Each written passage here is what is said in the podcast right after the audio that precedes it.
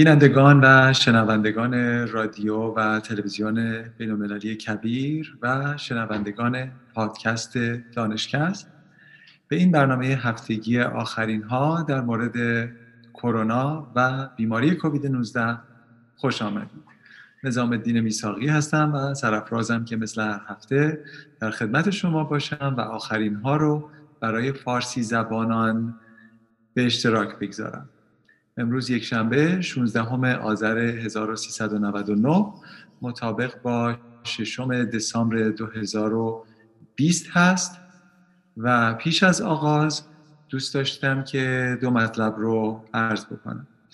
اول از اینکه رادیو و تلویزیون کبیر به سعی و کوشش همکار عزیزم آقای مزفری اداره میشه. ایشون داوطلبانه این امر رو انجام میدن و هیچ درخواست چشم داشتی از دیگران نداشته و ندارند. اما یک کمکی که شما می‌تونید به این کانال بکنید این هست که تشریف ببرید در کانال یوتیوب در اون وبسایت کویر تیوی رو که این هفت حرف رو K A V I R T V دنبال بکنید که اگر اون رو subscribe بکنید و آبونه بشید همه برنامه ها رو به صورت notification دریافت خواهید کرد و در جریان قرار خواهید گرفت و دوست دارم که دوستان کمک بکنن به این کانال و به این کوشش فرهنگی و داوطلبانه. مسئله دوم این هست که اگر این برنامه رو به صورت صوتی میشنوید خواهش می‌کنم که subscribe بکنید در Apple Podcast و یا در Spotify که دانشکست اونجا برنامه های صوتی همین برنامه ها رو برای شما به اشتراک خواهد گذاشت که می‌تونید در زمانی که وقت داشته باشید در زمان رانندگی یا در زمان ورزش به این برنامه گوش بدید بدون اینکه بخواید جلوی کامپیوتر یا تلفنتون قرار بگیرید. امروز می‌خوام یادی بکنم از شادروان دکتر محمد ملکی. آقای دکتر ملکی زاده بیستم تیر 1312 و در گذشته 12 آذر 1399 چند روز پیش چشم از جهان فرو بست. ایشون فعال حقوق بشر نویسنده و اولین رئیس دانشگاه تهران بعد از واقعه 1357 بود. ایشون با مخالفت و انتقادی که در جهت بسته شدن دانشگاه ها در زمان انقلاب فرهنگی مطرح کرد در دوازده تیر ماه 1360 بدون ارائه مجوز و ذکر اتهام بازداشت شد و دستگیری او پنج سال به طول انجامید که متاسفانه در سختترین شرایط و شکنجه ها در زندان جمهوری اسلامی ایشون به سر برد. یاد ایشون بسیار گرامی است به عنوان صدای بی صدایان و به عنوان کسی که به صورت خستگی ناپذیر در جهت حقوق بشر و پیشرفت دموکراسی و کرامت انسانی در ایران زحمت کشید و در همین راه هم در نهایت از بین رفت.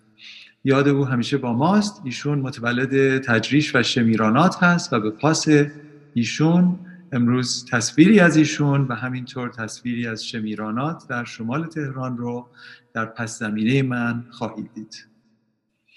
اما می‌رسیم به آخرین ها در مورد ویروس کرونا و بیماری کووید 19 هفته به هفته گویا من همون رو تکرار می‌کنم که در بدترین قسمت از این پاندمی الان قرار داریم.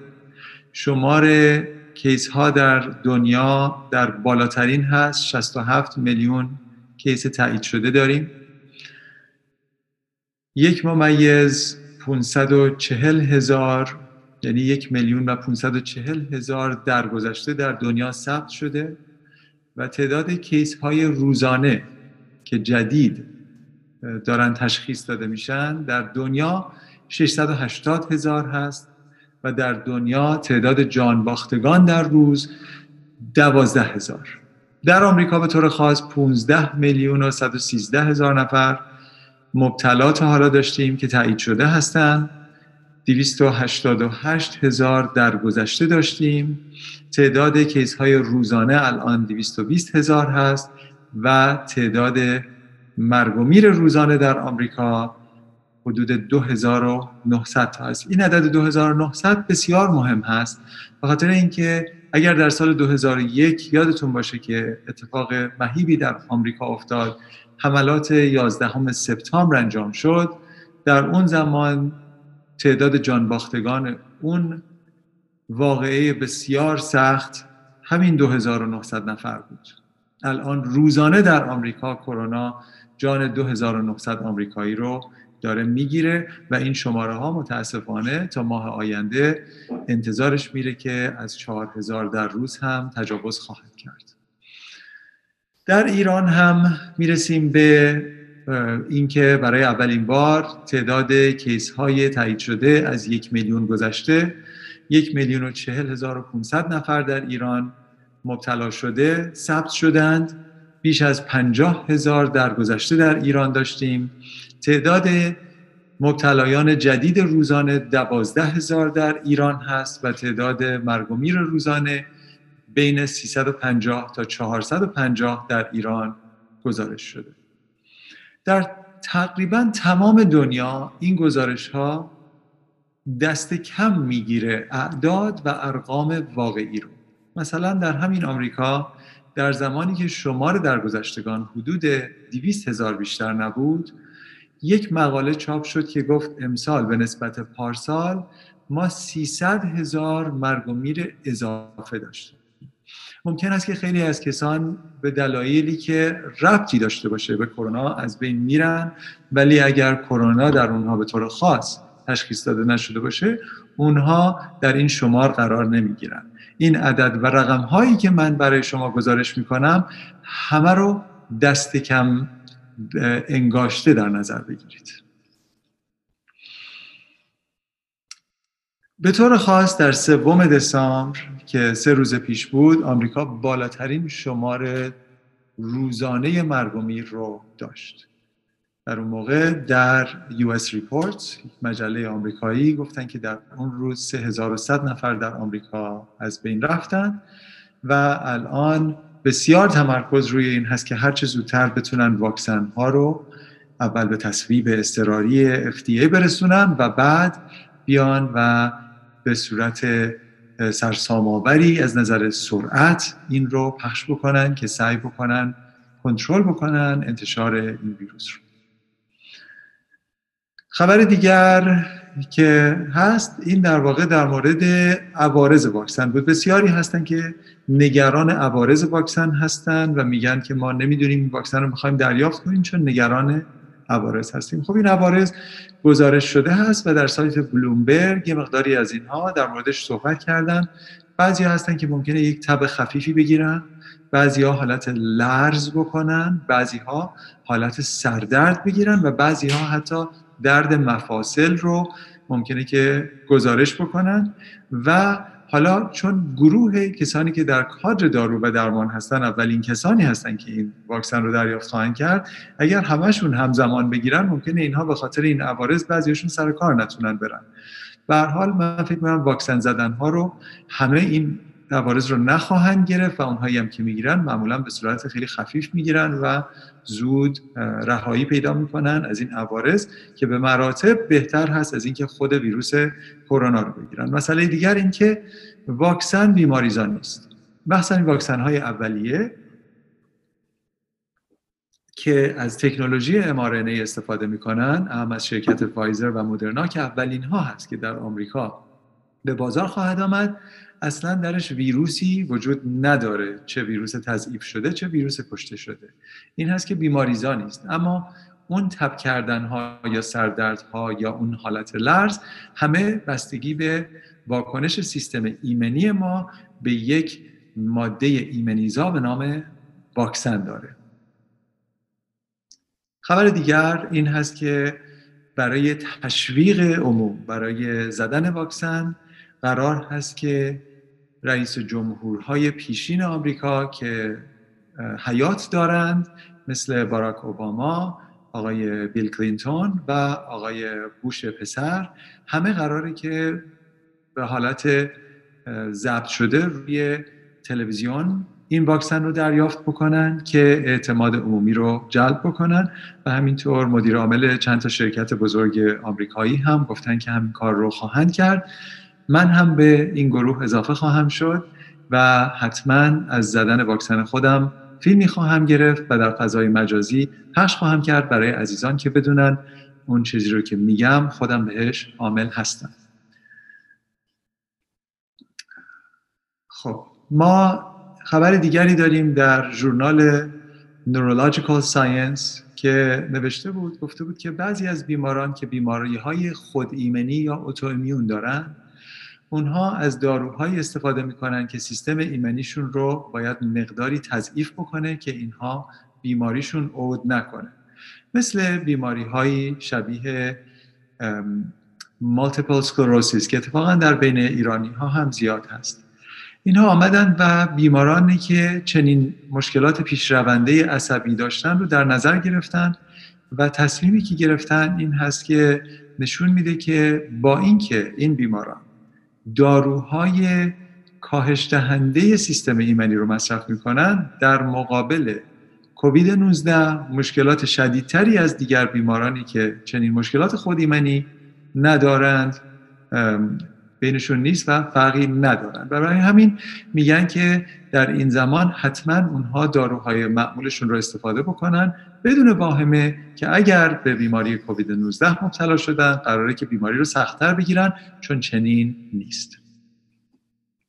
خب خبر دیگر این هست که بسیاری از دوستان پرسیدن که آیا ما که بیماری کووید 19 رو گرفتیم و بهبود پیدا کردیم اگر که به واکسن رسیدیم آیا ما واکسن رو باید بزنیم یا خیر؟ جواب این سوال این هست که بله شما باید واکسن رو بزنید. حالا دلایل مختلفی هست از نظر ایمنی که چرا این کار رو باید کرد. اول از اینکه من خاطر نشان می‌کنم که ما یک سابقه و پیشینه در این مورد داریم. در نظر بگیرید که کسانی که وقتی که کودک بودن بیماری آبله مرغون یا chickenpox رو گرفته بودن وقتی که بالای پنجاه سال میشن پزشکانشون بهشون میگن که واکسن shingles رو بزنید. خب ما می‌دونیم که chickenpox از اون خانواده ویروس های herpes هست و خب اگر مبتلا شدید حتما یک ایمنی دارید و چرا بزنید؟ دلیلش این هست که ممکنه که در بدن اونها ویروس در آینده دوباره فعال بشه و مشکل دردناک زونا یا شینگلز براشون برمغان بیاد. برای همین هست که با اینکه به بیماری مبتلا شدن هنوز میگن که واکسن رو بزنید احتمال اینکه زونا بگیرید کمتر است. این یک پیشینه علمی.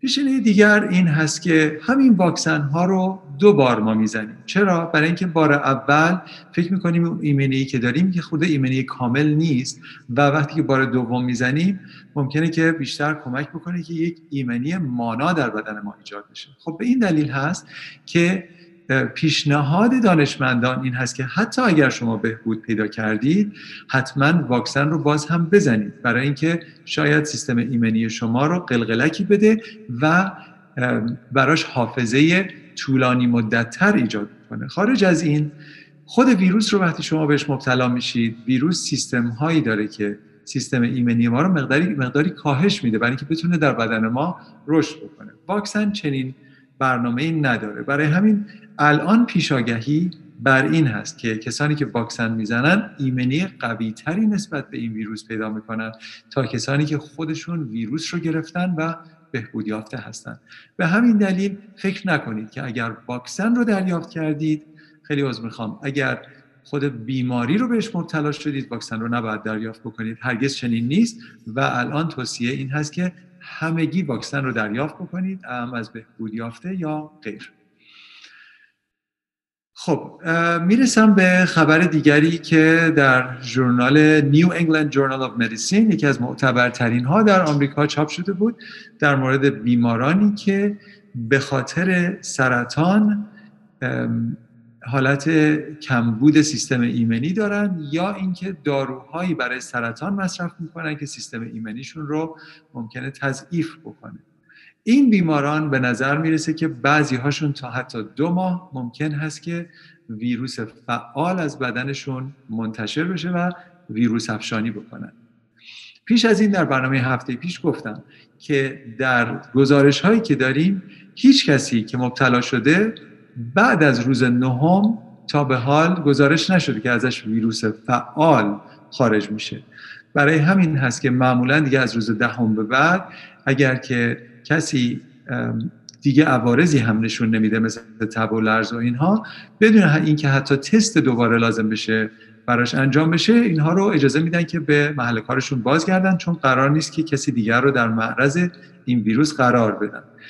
شاید میشه گفت استثنای این داستان بیماران سرطانی هستن که سیستم ایمنیشون ممکنه ضعیف باشه و حتی تا دو ماه ممکن هست که ویروسی که از اونها منتشر میشه هنوز به حالت فعال باشه و دیگران رو درگیر بکنه. خبر دیگر از CDC مرکز کنترل بیماری در آمریکا آمد که یک هشدار بسیار بزرگی بود که می‌گفتند که در سه ماه آینده به نظر می‌رسه که 200 هزار به شمار مرگ و میر در آمریکا اضافه خواهد شد بر اساس یک سری مطالعات آماری. خب این اخبار بسیار هشدار دهنده هست و هرچه زودتر ما به واکسن برسیم و هرچه بیشتر حذر بکنیم از گرد همایی ها و دور همی ها و انکارها که این که این یک بیماری خیلی ساده است مثل سرماخوردگی یا مثل آنفلوانزا تعداد این مرگ و میر رو می‌تونیم کمتر بکنیم. همینطور ماسک و سانیتایز کردن های دست یا شستن دست با آب و صابون همه بسیار بسیار مهم است. خبر دیگر از همون CDC هست که می‌دونید که تا به حال در مورد 14 روز دوران قرنطینه صحبت می کردیم یکی از مشکلات این بود که چون 14 روز خیلی طولانی می نمود بسیاری اون رو رعایت نمی کردن و چون رعایت نمی کردن اتفاقا مشکل ویروس بیشتر می شد با اینکه CDC هنوز میگه که زمان بهینه همون 14 روز هست میگه که از نظر آماری اگر ما این رو تخفیف بدیم به ده روز احتمال کسانی که خودشون رو قرنطینه می‌کنن قرنطینه می‌کنن بیشتر خواهد بود و برای همین اونها اجازه ده روزه هم الان میدن. ولی خب اگر کسی شرایطش رو داره که بتونه 14 روز خودش رو جدا بگذاره از دیگران و در تماس با دیگران نباشه مخصوصا اگر بدونه که در معرض این بیماری قرار گرفته این البته ارجح و مهم است. خبر دیگر که جالب بود ما در مورد بیماری های زمینه ای مثل چاقی، دیابت و فشار خون صحبت کرده بودیم. خب به خاطر اینکه این ویروس مشکل تنفسی برای بسیاری از بیماران به ارمغان میاره خیلی ها فکر می‌کردن که اگر مشکل تنفسی داشته باشن احتمال اینکه اونها این رو هم بیماری زمینه ای ببینن بیشتر هست. این خبر جالب بود از این نظر که واقعا تفاوت داشت. در ژورنال Allergy و Clinical Immunology چاپ شده بود این خبر و میگه که اتفاقا کسانی که بیماری آسم دارن به نظر می‌رسه که احتمال اینکه به این بیماری مبتلا بشن مقداری کمتر است.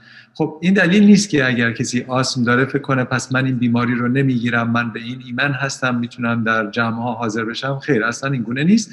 از نظر آماری و درصدی اگر حساب بکنیم احتمال اینکه این بیماری رو بگیرن مقداری کمتر هست. صفر نیست. حالا چقدر کمتر؟ در این ژورنال در این تحقیق کردن بیش از 37 هزار بیمار رو در نظر گرفتن و دیدن که حدود 6 درصد اونها آسم داشتن و در اون جمعیتی که ازشون اینها آمده بودن حدود 9 و 6 مردم آسم داشتن. اینی که فکر می‌کنن یه چیز حدود 3 درصدی احتمال اینکه این کمتر باشه هست. یعنی 3 درصد بین این درصدهایی که الان براتون گفتم این مسئله آماری است. یه کمی پیچیده‌تر از اون هست که من الان فرصت این برنامه به اجازه میده که بهتون بگم. اما البته این هست کسانی که آسم دارن اگر بگیرن این بیماری رو ممکنه که بیماری رو شدیدتر بگیرن. اما احتمال اینکه در وهله اول بگیرن یک درصدی کمتر هست از دیگران که در شرایط مساوی هستند خبر دیگر این بود که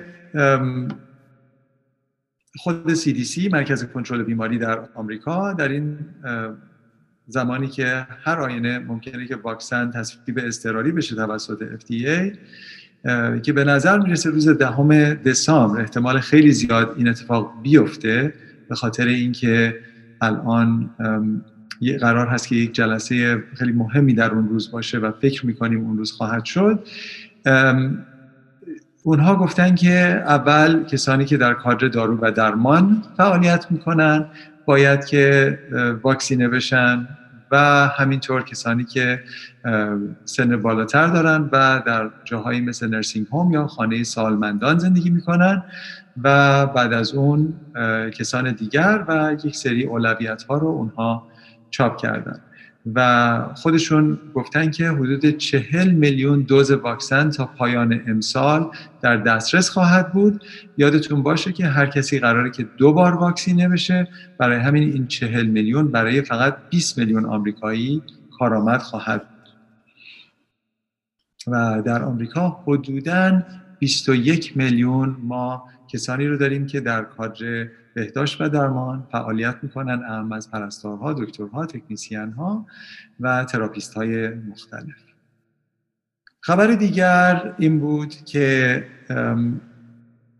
در آقای منصف سلویی که ایشون در واقع رئیس عملیات وارپ سپید یا عملیات سرعت سرسام آور هست. این عملیاتی است که اینگونه نامگذاری شده برای دسترسی به واکسن و بعد برای پخش اون در اقصانقات آمریکا.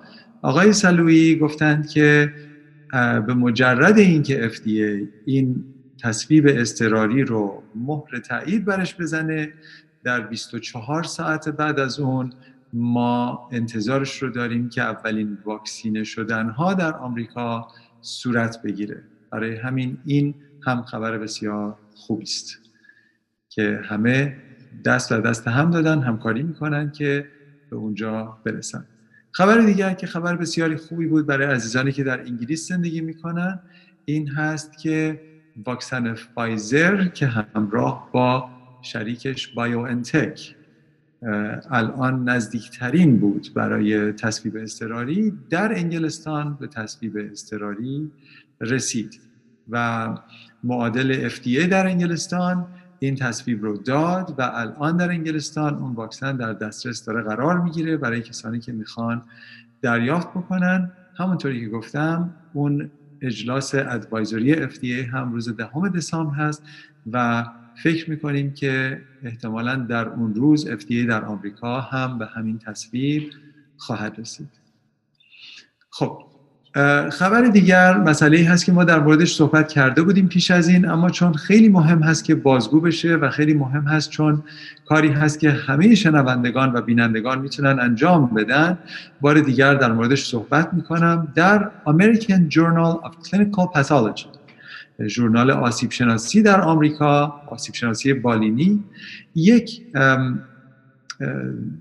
گزارش مشاهدتی یا observational study رو انجام داد در مورد کمبود ویتامین D که زدن این بود که کسانی که کمبود ویتامین D دارن احتمال بستری شدن در بیمارستان و مرگ و میرشون و شدت بیماریشون همگی بالاتر هست خب تصحیح کردن کمبود ویتامین د کار مشکلی نیست. میشه اندازه گرفت که چقدر کم هست و بعد تحت نظر یک پزشک میشه ویتامین د رو خورد. حتی اگه کسی دسترسی به لابراتوار نداشته باشه آزمایشگاه که ببینه که کمبود داره یا خیر ضرری نداره که در روز دو تا چهار هزار یونیت یا واحد ویتامین د فعلا مصرف بکنه تا اندازه گیری بکنه. اما بهترین کار این هست که باید اندازه گیری بشه و اگر خیلی کم بود هست شاید دوزهای بسیار بالاتر از این اول لازمه که به حد خوب برسه و بعد ادامه بده. این هست که اگر ما به عنوان یک کار همکاری پابلیک هلت هممون ویتامین دی خودمون رو تصیح کنیم مقدار زیادی ممکن هست که از این مشکل اشباع ظرفیت دارو و درمان و بیمارستان ها در جاهایی که زندگی می‌کنیم بتونیم بکاهیم. یک سری داده ها دارم در این مورد که چقدر درصدها کمتره ولی از نظر مرگ و میر فقط اشاره می‌کنم کسانی که ویتامین د کمبود دارن در مقایسه با کسانی که کمبود ندارن سه و نه دهم برابر احتمال مرگ و میر دارن. این عدد بسیار هشدار دهنده و بالایی هست. خبر دیگر از شرکت مدرنا بود. در مورد فایزر صحبت کردیم. مدرنا هم واکسنی که از نظر تکنولوژی شبیه هست به فایزر رو الان در دست اجرا داره و بسیار نزدیک هست به تصویب استراری و اون هم گفت که همین دوشنبه قرار هست هم از آمریکا و هم از یوروپین هلت رگولاتورها یعنی همتای اروپایی اونها تقاضای تصویب استراری واکسن خودش رو بکنه. اون واکسن 94 یک دهم درصد تاثیرگذاری داره و به نظر می‌رسه که اون هم تقریبا معادل همون فایزر هست از نظر اینکه بسیار می‌تونه کمک بکنه برای اینکه ما رو از شر این ویروس خلاص بکنه. خب در نظر بگیرید که وقتی من میگم تاثیرگذاری در 94 درصد منظورم این نیست که 6 نفر 6 درصد دیگه هیچ گونه فایده ای نمی‌بینن از این واکسن نه. تاثیرگذاری با امنیت فرق می‌کنه. امنیت واکسن اتفاقا خیلی بالاست. چون بیش از سی هزار نفر داوطلب آمدن و این واکسن رو یا در گروه کنترل که واکسن رو دریافت کردن و هیچ کدوم از اونها مشکل عمده براشون پیش نیومده. ما وقتی در مورد تاثیرگذاری حرف می‌زنیم در واقع منظورمون ایمنیزایی این واکسن در بدن هست که آیا می‌تونه ایمنی تولید بکنه و این بیمار اگر در معرض ویروس در آینده قرار بگیره می‌تونه باش مقابله بکنه بدون اینکه بیمار بشه یا خیر. این هست منظور ما. اگر عدد 94 درصد به نظرتون پایین میاد یادآور میشم که به صورت میانگین واکسن آنفلوانزا حدود 45 درصد تاثیرگذار هست. یعنی حالا اگر حتی بگیم 50 درصد شما اون واکسن رو می‌زنید و هنوز تقریبا 50 50 این شانس رو دارید که آنفلانزا رو بگیرید یا نه. اگر در معرض خود ویروس آنفلانزا قرار بگیرید. این عدد بسیار عدد بالا و خوبی هست در تاریخ واکسن شناسی و سریع ترین زمانی هست که ما به یک واکسن دسترسی پیدا کردیم و به نظر من یکی از شاید دستاوردهای بزرگ پزشکی در زمانی بوده که ما درش زندگی می‌کردیم که به چنین واکسنی دستیابی داشته باشیم.